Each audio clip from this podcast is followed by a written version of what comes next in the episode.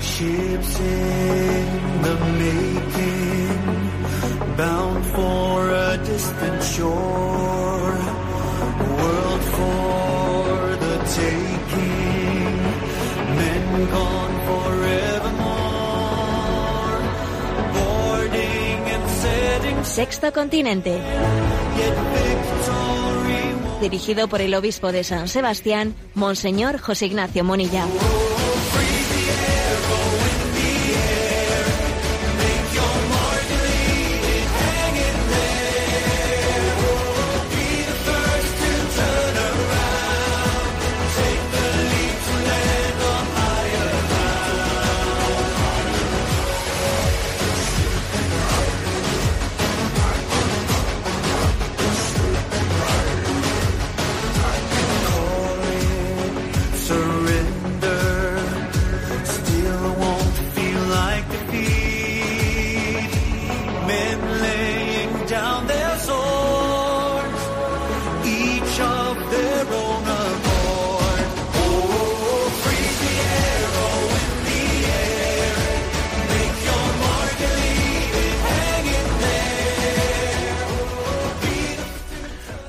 Un cordial saludo a todos los oyentes de Radio María. Un día más, con la gracia del Señor, nos disponemos a realizar este programa llamado Sexto Continente, que lunes y viernes de 8 a 9 de la mañana, una hora menos, en las Islas Canarias, realizamos en directo aquí en Radio María España.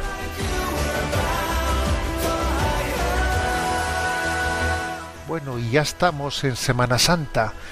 Hoy es lunes santo y ¿quién nos iba a decir que íbamos a vivir una Semana Santa en una situación como esta de confinamiento? Yo quiero hacer una breve reflexión a este respecto, si me permitís, en el arranque de este programa. Yo sé que muchos eh, sufren porque en esta Semana Santa tienen la impresión de que no van a poder vivir su devoción al Cristo crucificado, que no van a poderla vivir con la intensidad, no van a poder mm, recurrir ¿eh? a las formas de las que ellos se habían alimentado para vivir su religiosidad. Y yo me he acordado estos días mucho de la doctrina de San Juan de la Cruz, quien en la subida al Monte Carmelo, en una de las obras cumbres de la espiritualidad católica, habla del proceso de purificación, de despojamiento que tiene que existir en nosotros para quedarnos con solo Dios, con solo Dios, porque el hombre tiene una tendencia, tenemos una tendencia a apegarnos a las cosas, incluso a las cosas buenas. Sí, también las cosas buenas pueden ser objeto de apego. Por ejemplo, San Juan de la Cruz pone ejemplos. En la subida al Monte Carmelo, alguien se puede apegar a, un rosario, alguien se puede apegar a un misal, a un devocionario, hasta el punto de que parece que si no reza con ese devocionario, que si no reza con ese rosario, su oración como que como que no está bien hecha, ¿no? El apego consiste en poner el afecto no en lo esencial, sino en lo instrumental. Claro, ¿y qué es lo esencial? Lo esencial es eh, nuestra unión, nuestra alianza de corazones con Jesucristo. Eso es lo esencial. Y lo accidental es pues todas las formas en las que eh, en las- de las que nos solemos apoyar eh, generalmente pues para poder tener esa alianza de corazones. Bueno, pues San Juan de la Cruz dice, es que para poder llegar al todo tienes que ir por el camino de la nada. Tienes que desprenderte de las cosas, quedar tu corazón vacío, des- desapegado, para que se llene totalmente de Dios. Hay que ir por el camino de las nadas para llegar al camino del todo. Alguno igual estará pensando, esto no suena un poco a eso del budismo y a ese tipo. No, no, no, nada que ver. Cualquier parecido es mera coincidencia, os lo aseguro. ¿Mm? La doctrina de San Juan de la Cruz es la doctrina de que conoce que el corazón del hombre tiende a apegarse, ¿Mm? tiende al apego y se queda con el medio en vez de quedarse con el fin dice un refrán, ¿no? Que cuando el dedo apunta al cielo, el necio se queda, se queda mirando al dedo. Bueno, pues eso es lo que San Juan de la Cruz dice que hay que purificar ¿eh?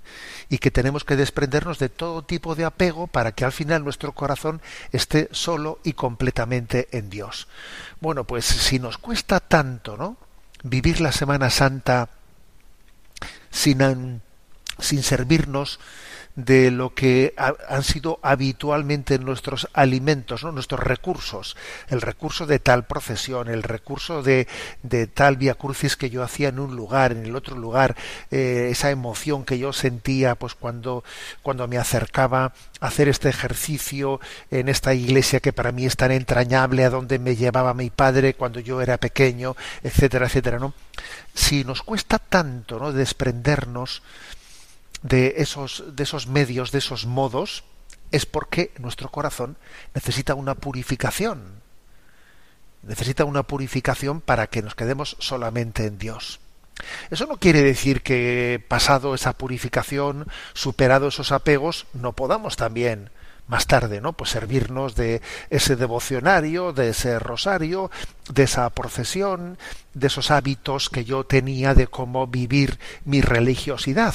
Pero mira, Dios te da la, la posibilidad, la oportunidad, la ocasión, te está haciendo una llamada a que tu religiosidad sea un despojamiento para ponerte plena y solamente en Dios. A mí me viene a la mente ese pasaje del Evangelio de San Juan, cuando estaba mm, María Magdalena, eh, había ido al sepulcro, el sepulcro estaba vacío, y ella llora desconsoladamente, ¿no? Y se le aparece, se le aparece un ángel que le dice, mujer, ¿por qué lloras? Y, ella pensando, ¿no? Pues pensando que era, era el hortelano, le dijo, pues porque se han llevado a mi señor y no sé dónde lo han puesto. Ella lloraba, María Magdalena lloraba porque pensaba que se habían llevado a su Señor. La verdad es que María Magdalena nos enseña, nos enseña a que lo único que nos debe de hacer llorar en esta vida es que no, que no tengamos a Jesús. Pero la verdad es que ella también se equivocaba, porque sí tenía a Jesús. Y estaba llorando porque no le había descubierto de la manera en la que ella esperaba descubrirle y sus ojos se tienen que, ah, que hacer a la percepción del resucitado. Entonces esta, esta es la clave. ¿eh? Tenemos que vivir esta Semana Santa sabiendo que, que el Señor está plenamente con nosotros, que vamos a vivir el misterio de la Pascua, de la pasión, muerte y resurrección de Jesucristo con más intensidad que nunca, al mismo tiempo despojados de muchos de los medios que hemos tenido para, para poder tener ese encuentro. Acordaros de la doctrina de San Juan de la Cruz, repito, para llegar al todo hay que, hay que caminar, hay que entrar por las puertas de la nada, del, del despojamiento. Y a este propósito, me refiero que con respecto a este reto de reconocer a Jesucristo de formas diferentes a las que habitualmente le hemos reconocido, eh, ha habido, yo creo que ha sido de gran ayuda eh, durante esta crisis una poesía que se ha difundido mucho, que seguro que la habréis escuchado, que comienza diciendo ¿Quién ha dicho que Cristo este año no sale? No se sabe muy bien quién ha sido el compositor de esa poesía que se ha hecho viral, que se ha difundido tanto. ¿no? Algunos la atribuyen a un sacerdote llamado Padre Álvaro Sáenz. En fin, no sé si será él el autor. Pero es cierto que esta poesía ha hecho un gran bien, porque nos ha enseñado que eh, Jesucristo está y está en todo acontecimiento y tenemos que abrir los ojos para reconocerle no sea que nosotros seamos como la como la María Magdalena que llora porque se han llevado a su Señor y no sabe dónde lo han puesto y lo tiene lo tiene al lado de él, al lado de ella, quiero decir. María, abre los ojos, que está aquí Jesús. Nosotros vamos a abrir nuestros ojos de fe para reconocer a Cristo presente, que quiere que purifiquemos de nuestro corazón, de, de nuestros apegos, de lo que pueda haber de hábitos adquiridos que a veces nos impiden poner el corazón en lo esencial, en la alianza de corazones con Cristo. Abrir nuestros ojos para reconocer a Jesucristo presente. Pues bien, vamos a en, este momento a, escuchar también esta eh, poesía bien declamada. ¿Quién ha dicho que Cristo este año no sale?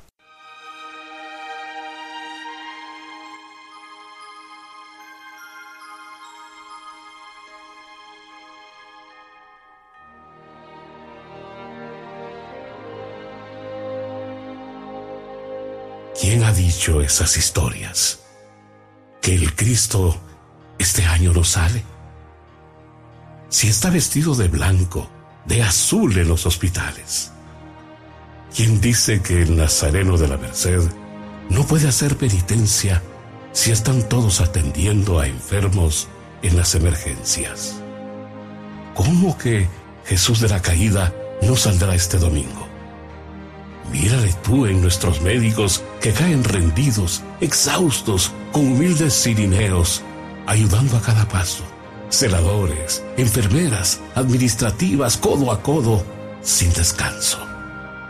Igual que en la borriquita, pasó Jesús por la tierra. Nuestros héroes camioneros pasan las noches en vela para abastecer mercados de barrios, farmacias y tiendas.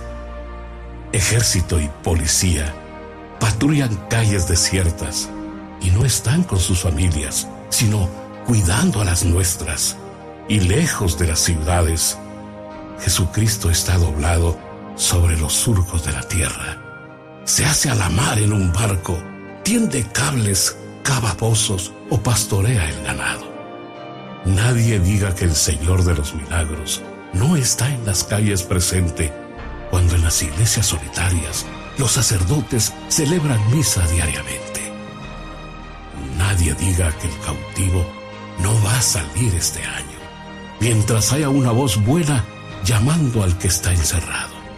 Nadie diga que el gran poder no va en su anda cuando tantas vidas orantes se ofrecen y llaman.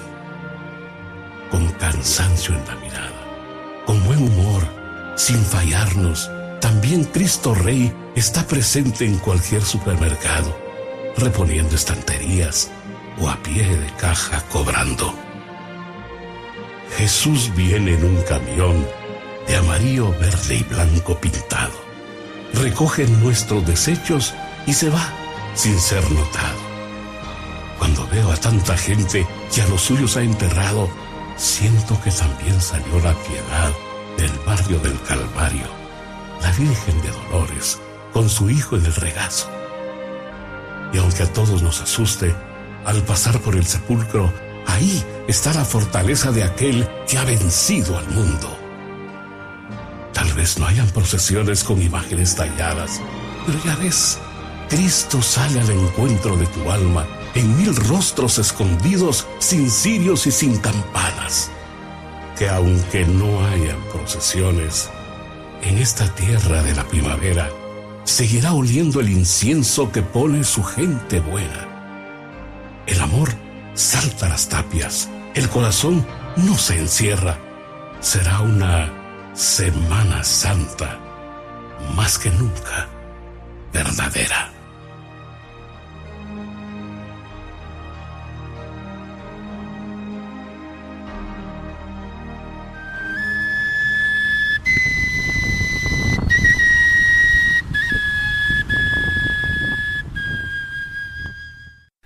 Así pues, queridos hermanos, una Semana Santa en plenitud, en la que lejos de carecer de los medios para unirnos con Él, vamos a tener una oportunidad de vivirla en mayor plenitud, en alianza de corazones, poniendo todo el acento en lo sustancial, en el misterio de la Pascua, pasión, muerte y resurrección de Jesucristo, expresado en la caridad, en el, en el servicio a nuestros hermanos.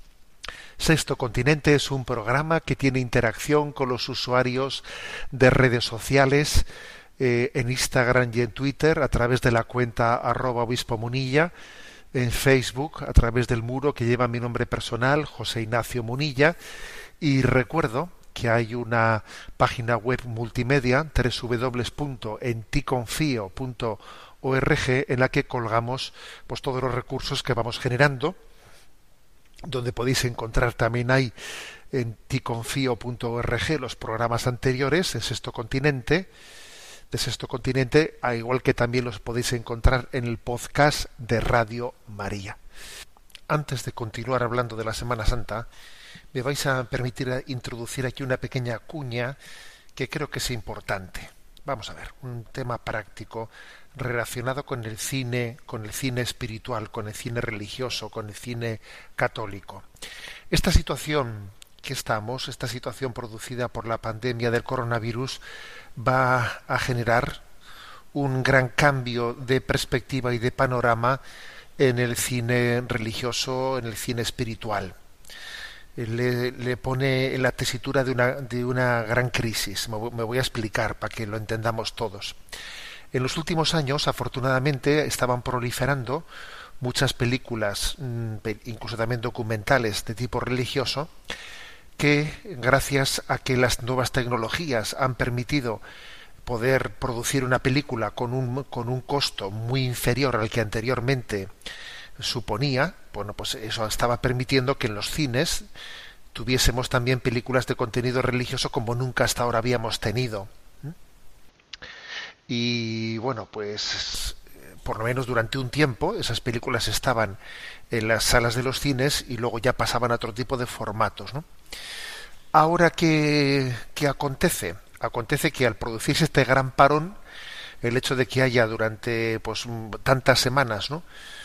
una interrupción en, en, el estreno de películas, se produce pues una gran digamos una, una gran cola no un gran número de películas que quedan pendientes de estrenar de manera que en el retorno a la normalidad cuando llegue, que supongo que hasta que ese retorno a la normalidad llegue a los cines va a pasar bastante tiempo, eh, se han ido acumulando un montón de películas mm, pendientes de estreno. Ocurre que, lógicamente, cuando se levante eh, pues la imposibilidad de acceder a los cines, va a ser imposible que todas las películas que se han ido acumulando vayan a tener sitio en cartelera. Y claro, va a ocurrir que las que queden arrinconadas sean eh, las películas más pequeñas, las de las que yo estoy a las que me estoy refiriendo ahora, ¿no? Que son las películas de tipo de contenido religioso, que son las que antes habían comenzado a tener algún sitio, ¿no? En los, en los cines, pero que en esa tesitura, bueno, van a ser arrinconadas por las grandes películas de Hollywood, etcétera, que están en lista de espera eh, para poder ser estrenadas. Y esto va a suponer pues una gran crisis eh, para el cine religioso. Y, y, lo digo y por qué y por qué digo estoy aquí porque bueno pues porque tenemos que ser también solidarios y tenemos que ser conscientes ¿no? y en concreto pues esta Semana Santa hay una película una película que ha sido estrenada pues ayer mismo domingo de Ramos fue estrenada online vista la situación ¿eh? pues eh, Bosco Films, eh, Bosco Films pues es una, una productora que, que está una distribuidora que está distribuyendo pues en concreto una película El progreso del peregrino que fue estrenada ayer online en Bosco Films pues habida cuenta de que va a ser muy difícil que pueda ser estrenada en salas de cine bueno, pues eh, la tenéis a vuestra disposición en esta página web de Bosco Films, a un precio muy módico, con un precio mucho más barato que, que, si hubiésemos tenido que acudir al, al, cine. La película en concreto es El, el progreso del peregrino. Eh, es un film cristiano que está basado en una novela en una novela del año 1678, ni más ni más ni menos, ¿no? Es una novela de John Bunyan, ¿eh? es una película de animación eh, en la que, que por cierto es una película que que está basada en una novela que tuvo una gran, un gran éxito, que fue traducido a 200 idiomas, ni más ni menos, ¿no? Aquella novela de John Bullan de El progreso del peregrino. Es una película de animación Eh, y bueno, pues la verdad es que merece la pena, merece la pena que forme parte de nuestra programación ¿no? de cine, de cine familiar en esta Semana Santa. ¿eh? Como digo, pues bueno, eso es una, una oportunidad y una nueva y una nueva forma. ¿eh? creo que también nos, sobre todo, es una es una película. Yo he tenido oportunidad de verla en un pase privado y es una película que nos va a abrir un poco la reflexión sobre lo que son eh, la gran la gran batalla la gran lucha espiritual pues para poder purificarnos y luchar contra las tentaciones para poder llegar a la vida eterna la tenéis en Bosco Films recién estrenada estrenada el domingo de Ramos. Bien y dicho esto tengamos nuestro primer descanso musical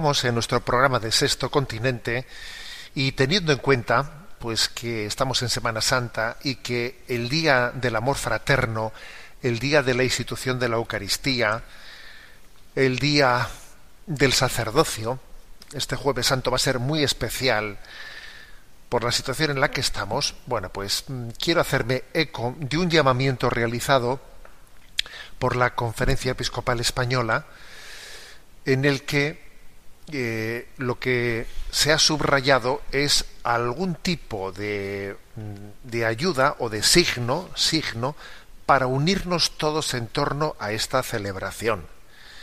En concreto, lo que se propone es que encendamos una vela en el momento de compartir la cena del jueves santo y de apoyar todos la campaña solidaria de Cáritas que se lanza en este día especialmente con el, con el eh, lema de cada gesto cuenta.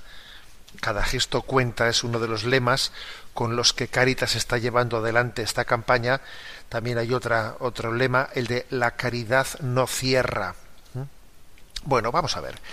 Eh, antes de que entre un poco en materia, daros cuenta de que nos viene una gorda encima. Se van a perder cientos de miles, millones de puestos de trabajo y así como Caritas tuvo un gran reto en la crisis anterior, en aquella crisis iniciada en el 2008-2009, eh, por aquella burbuja inmobiliaria, eso provocó una gran crisis y Caritas tuvo que hacer un, un esfuerzo extra en aquel momento. Bueno, ahora es muy previsible que acontezca lo mismo. Caritas va a tener delante suyo, pues en la, en la recesión que se, que se produzca en esta situación, un gran reto. Entonces yo también hago este llamamiento. Habrá personas que también estén llamadas a ofrecerse en el voluntariado de Caritas en cuanto a que se supiere este confinamiento. ¿eh? Tenedlo, tenedlo en cuenta. Quien se siente llamado a ello cada uno de nosotros tenemos que también ver de qué manera podemos, eh, pues nuestras posibilidades económicas, participar del reto que Caritas va a tener delante suyo. Más todavía, otra cosa que también es, eh, es obvia, ¿eh? y la digo aquí ante vosotros, y creo que, que, que tiene que ser una preocupación compartida. En las crisis económicas anteriores ha sido una constante que el hecho de que ha disminuido drásticamente, dramáticamente, el dinero que las administraciones públicas eh, reservaban para la cooperación internacional. Eh, si, por ejemplo, pues un ayuntamiento, una diputación, una administración autonómica, etcétera, no, pues dentro de sus presupuestos, aunque no destinasen el famoso 0,7%, aunque porque por desgracia entre nosotros hemos estado muy lejos, ¿no? de llegar al 0,7% del presupuesto mm, di, dirigido dirigido a, al tercer mundo, ¿no? Tal y como los acuerdos internacionales, pues nos comprometimos en ellos. Pero bueno, aunque estuviésemos muy lejos de ellos, pues igual había un 0,3%, un 0,35%, y muchas instituciones, pues, eh, bueno, pues financiaban proyectos de cooperación, eh, pues en África, aquí o allá y las ONGs y muchos misioneros también que solicitaban eh, pues ser apoyados por por este este dinero recibían. Ahora qué va a ocurrir como ha ocurrido en crisis anteriores que, que lo primero que va a caer es eso. O sea, lo primero de, de, lo que se va a recortar, por desgracia, la experiencia nos lo dice, es este tipo de presupuesto dirigido a la cooperación internacional de los pueblos más pobres.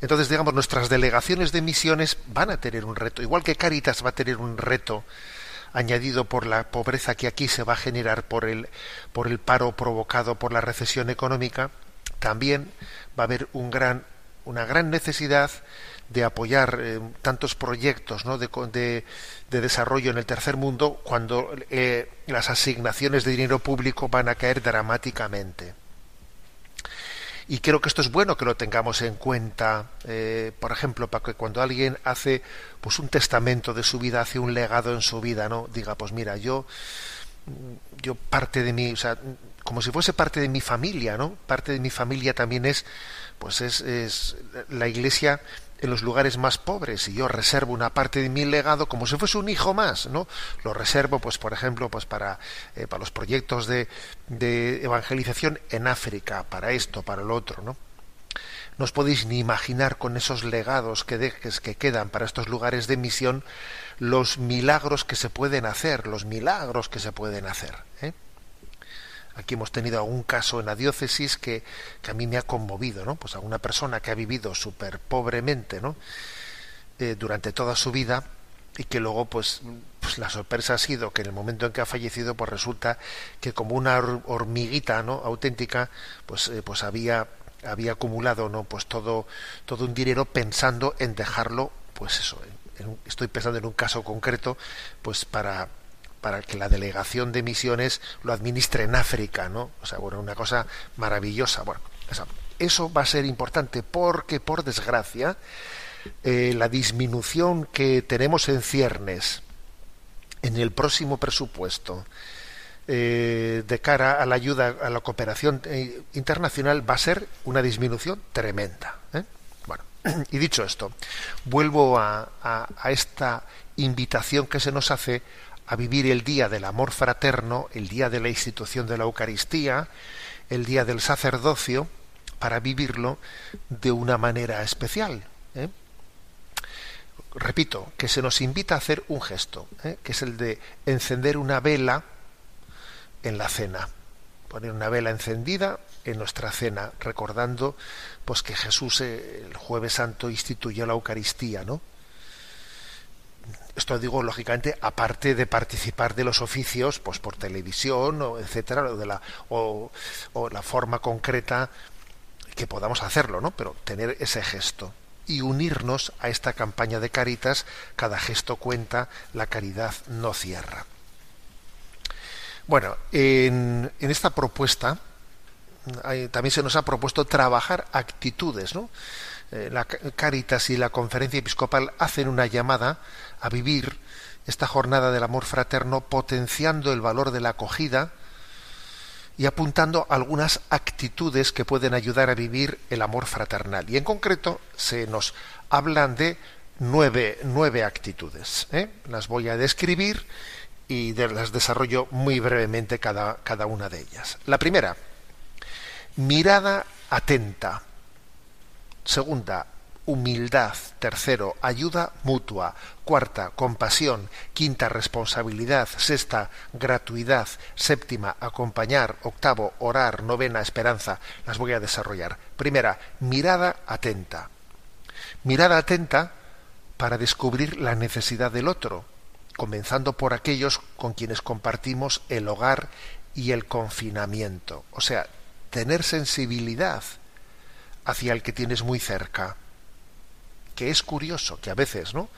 Somos mucho más sensibles a lo que nos diga o nos cuente alguien que es extraño para nosotros y sin embargo nos falta la sensibilidad hacia lo que está tan cerca de ti, hacia quien está tan cerca de ti estos días de confinamiento son una oportunidad, ¿eh? son una oportunidad para crecer en sensibilidad hacia nuestros seres queridos con los que convivimos y, que igual nos falte, no, no, nos falte, bueno, como los tenemos siempre ahí, como los damos eh, por, por eh, bueno, pues por descontados, ¿no?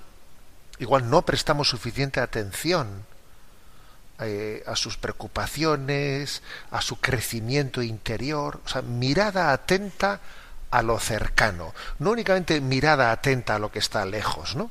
A lo que está lejos de lejos de nosotros. Esa es la primera ¿eh? actitud a trabajar, la mirada atenta a, quienes están más cerca de nosotros en casa, porque hay un refrán que supongo que conoceréis. Bueno, hay, supongo que en castellano tendrá también alguna. Es un refrán en, en vasco, en, la lengua vasca, que dice, ¿no? Kalean, kalean uso eta etzean otso, eh, que traducido al castellano sería en casa, en la calle, eh, en la calle soy una paloma y en casa soy un lobo. ¿eh? O sea, que con los de fuera me comporto, ¿no? Que parece que, ay, mira qué chico tan majo, ¿no? Que atento, que no sé qué, sí, pero en casa, en casa no soy así, en casa saco la peor de las versiones de mí mismo, ¿eh? Y eso obviamente, pues, a ver, eso para corregirlo se requiere una sensibilización ¿eh? de para adentrarme, ¿no? Para preocuparme, para preocuparme de las personas que tengo más cerca de mí. ¿eh? Segunda actitud, la de la humildad. Humildad para reconocer la propia vulnerabilidad y acoger el cariño y la cercanía del otro. O sea, es decir, caer en cuenta de que no soy Superman y dejarse querer, dejarse ayudar. Que a veces somos como un animalito herido, ¿eh?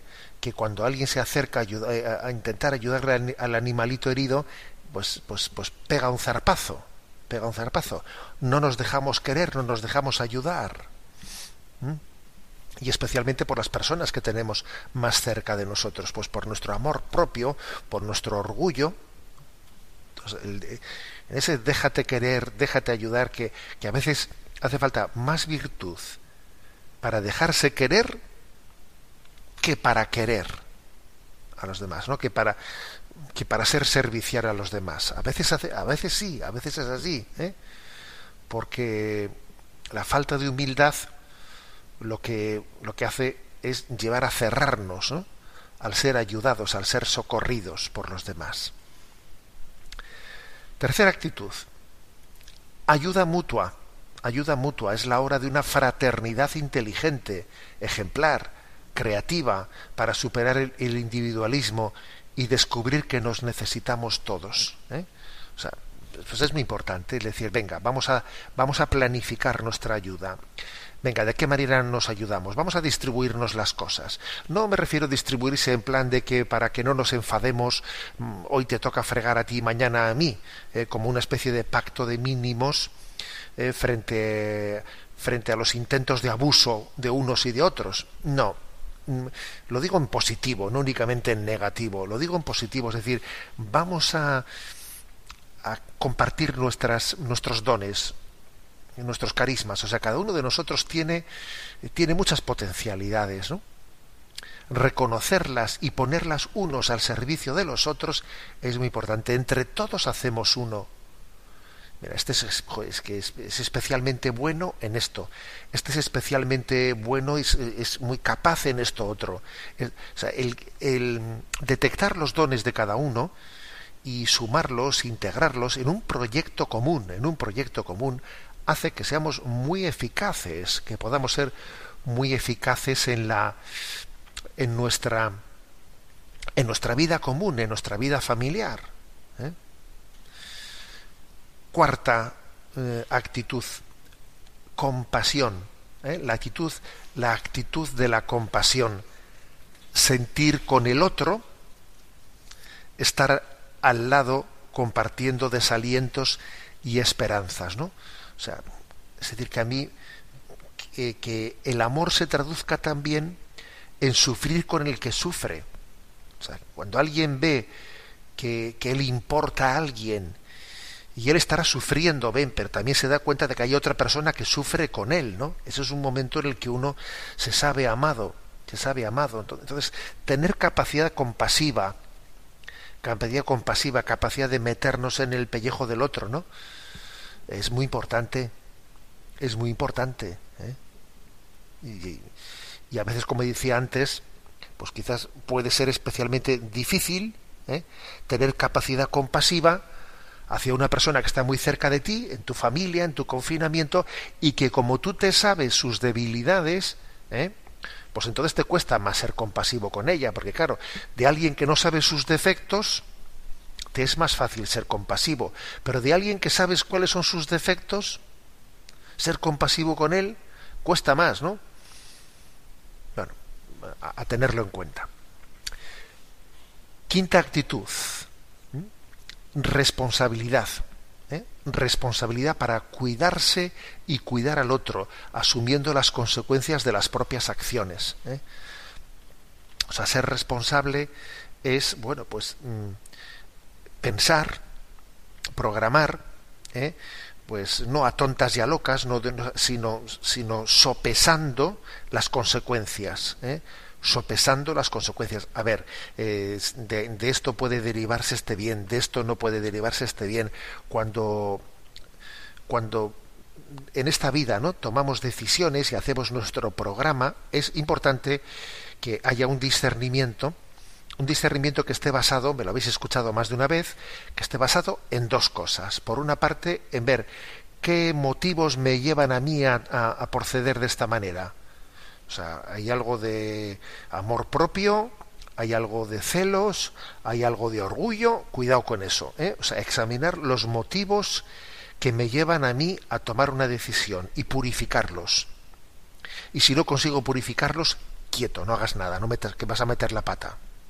mientras que los motivos que te lleven a hacer algo no estén purificados. Y en segundo lugar, examinar también no solo los motivos que te llevan a hacer una acción, sino las consecuencias previsibles que se puedan derivar de ella. Dice, cuidado, que igual de, que igual si hago esto, igual previsiblemente se puede derivar una consecuencia que no va a ser para bien, que igual va a ser para mal. Bueno, pues entonces mejor no hacerlo así. O sea, esto se llama actuar con responsabilidad, no a tontas y a locas, a la que voy mmm, como un elefante en una cacharrería que para cuando quiero darme cuenta ya he metido la pata, he abierto la boca indebidamente. Eh, a ver, así no se hacen las cosas. ¿eh? No se hacen las cosas. Tiene que haber una responsabilidad en nuestro quehacer. Sexta actitud. Gratuidad. Gratuidad. Amar es dar, es darse, ofrecer lo que soy y tengo, aunque parezca insignificante. ¿eh? Bueno, pues, pues esto es muy importante. O sea, es decir, eh, se trata de el olvido de uno mismo, el olvido de uno mismo. Nunca alguien es tan feliz como cuando hace alguien hace donación de su tiempo, donación de sus capacidades, ¿no? En gratuidad, dar a fondo perdido. Esto cuesta, sí, pero una vez que lo has hecho te da una alegría que, vamos, uno la mejor almohada, la mejor almohada, algunos toman pastillas para dormir, ¿eh? porque quizás les falta donación en gratuidad en su vida bueno, perdón, porque yo sé que cuando uno habla en un medio de comunicación no tiene que decir expresiones demasiado genéricas que, que, hay personas que las escuchan en situaciones muy distintas. Pero esto también ocurre, que a veces eh, lo que más paz nos podría dar en la vida, lo que mejor nos podría permitir descansar, descansar, la, la mejor almohada, la mejor almohada es el, el terminar el día diciendo, me he dado en gratuidad, me he dado, me he entregado ¿eh? no me he reservado para mí mismo. ¿no? Eso, es una, eso es una gran alegría. Cuesta, pero una vez que se hace, no, no hay nada que te dé, que te, que te asegure ¿no? una alegría superior. Séptima actitud, acompañar, acompañar como expresión del amor hecho servicio, generoso, entregado y cercano. Bueno, mmm, lo de acompañar, yo creo que se, especialmente hay que referirlo a que una cosa es las ayudas puntuales, muy típico, ¿eh? muy típico de, de, nuestra, ¿eh? de nuestro tiempo, es el que alguien prefiera, prefiera una ayuda puntual a un compromiso permanente. Esto es muy típico en nuestros tiempos. Bueno, yo prefiero, eh, prefiero ayudarte, tú me dirás cómo puedo ayudarte, pero bueno, a mí pídeme una ayuda puntual. ¿eh? no me pidas un estar ahí de una manera continua y permanente. A ver, y, y sin embargo, lo que más valor tiene, eh, pues es el acompañamiento en perseverancia. Estoy aquí, eh, pues eh, todos los días de seis a siete y media, madre mía. ¿eh? eh o sea, claro, esa, esa, ese compromiso de, de, perseverancia nos cuesta mucho por el desorden de vida que llevamos, y porque tenemos una voluntad muy poco vinculada. Estamos acostumbrados en cada, cada momento a hacer lo que, lo que bueno, pues lo que se nos ocurra. Entonces lo de vincularnos en un acompañamiento con perseverancia tiene un gran valor, es algo que tiene un gran valor en nuestra cultura tan desvinculada. Octava, octavo consejo o actitud, el orante, orar, orar, contemplando a Cristo en la cruz y mirando con ternura a todos los que sufren. Me acuerdo del padre Pío de Petralcina, de San Pío de Petralcina, ¿no? Que en una ocasión dijo él, pero si yo solo soy un pobre fraile que reza, y madre mía, solo soy un pobre fraile que reza, solo y nada menos, porque, porque en eso está todo. Y fíjate que el padre Pío era un, era un alma mística, ¿no? Pero él conjugó ser un alma mística con tener una sensibilidad tremenda hacia las personas que sufrían. Él fue el que fundó pues, el, el, hospital de alivio de la, de la soferenza, ¿eh? el hospital, ese gran hospital en, al que tantos miles de personas han acudido en busca de alivio en medio de sus enfermedades, ¿no? O sea, su oración, su oración le llevaba a compartir el sufrimiento de Cristo en la cruz y a tener sensibilidad hacia todos los que sufren en el mundo. Y por último, actitud número nueve, esperanza. Esperanza la que viene de, de Cristo resucitado, que ilusiona y abre al futuro porque con la Pascua llegan días de salvación y alegría. Entonces, es clave, a ver, vivir, ¿no? Pues estamos hablando de nueve actitudes de cómo vivir el día del amor fraterno y cómo vivir esta Semana Santa esperanza. O sea, Cristo ha resucitado y yo sé que la última palabra es resurrección. La última palabra es la gloria de Dios. La última palabra es la victoria de Dios. Yo solo lo tengo claro, lo tengo claro y eso configura mi vida. Pues porque me da una, un tono interior de confianza. Yo no sé muy bien cómo va a ir esto, pero solo sé que al final va a terminar bien. Eso te cambia la vida, ¿eh? te cambia la vida el que tú tengas clara pues esa, esa expectativa. Bueno, pues estas son las nueve actitudes que, en el, que tanto por parte de Cáritas como de la Conferencia Episcopal se nos, se nos eh, sugieren actitudes para vivir la fraternidad eh, con motivo del Día del Amor Fraterno. Encendamos esa vela en la cena en nuestros hogares y procuremos eh, vivir en intensidad, hacer un examen de conciencia de estas nueve actitudes. Voy a volver a repetirlas. Mirada atenta, dos, humildad, tres, ayuda mutua, cuatro, compasión, cinco, responsabilidad, seis, gratuidad, siete, acompañar, ocho, orar, nueve, esperanza. ¿Qué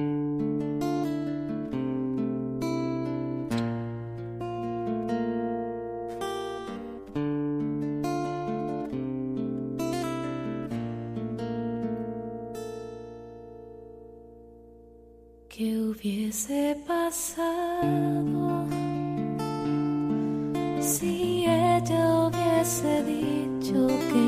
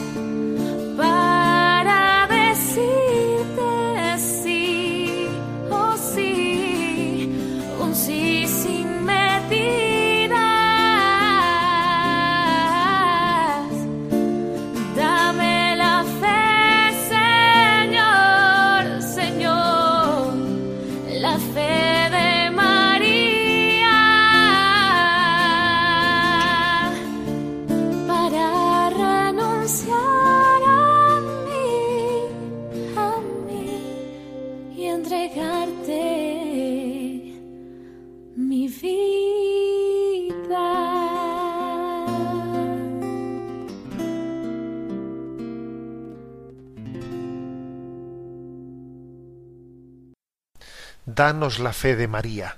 Y bien, aunque sea brevemente, porque el tiempo siempre nos sorprende cuando miramos el reloj y no tenemos tiempo más que para una sola pregunta. A Yolanda, que está en la emisora, le vamos a pedir que nos que nos presente una pregunta por menos entre las que hemos seleccionado. Adelante, Yolanda. Mila Almagro nos comparte. Buenos días y muchas gracias por el esfuerzo realizado siempre, pero especialmente en estos momentos por los que estamos pasando.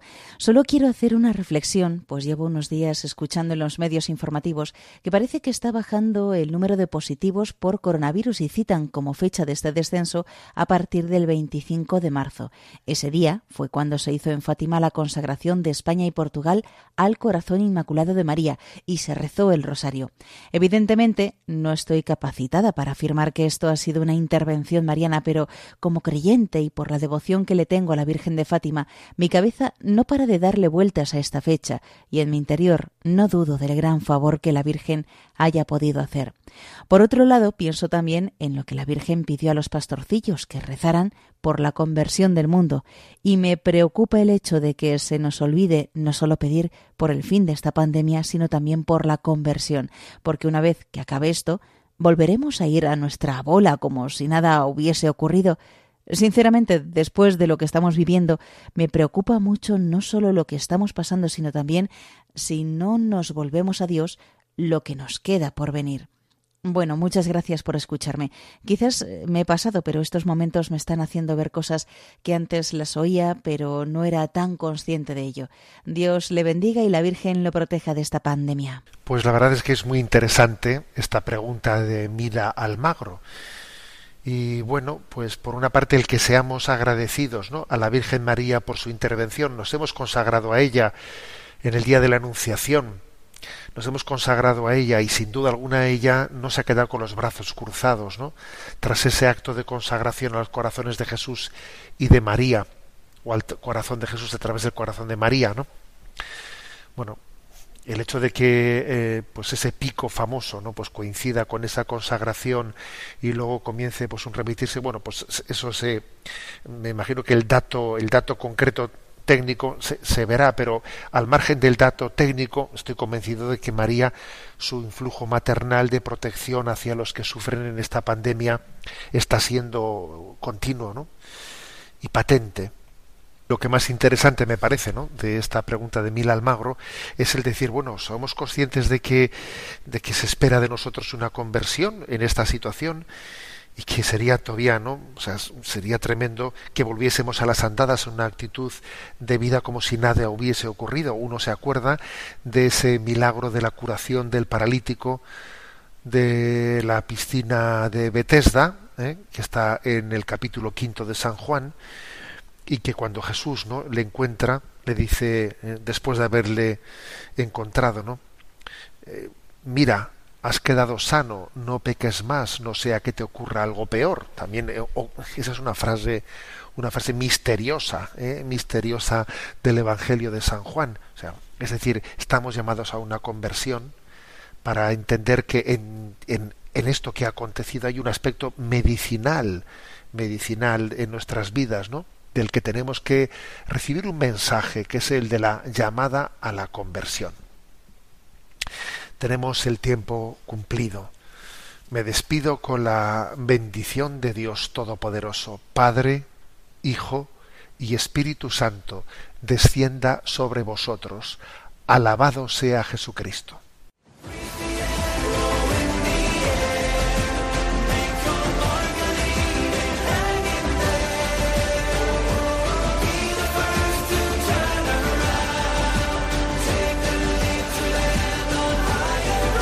Y así finaliza en Radio María, Sexto Continente, un programa dirigido por el obispo de San Sebastián, Monseñor José Ignacio Monilla.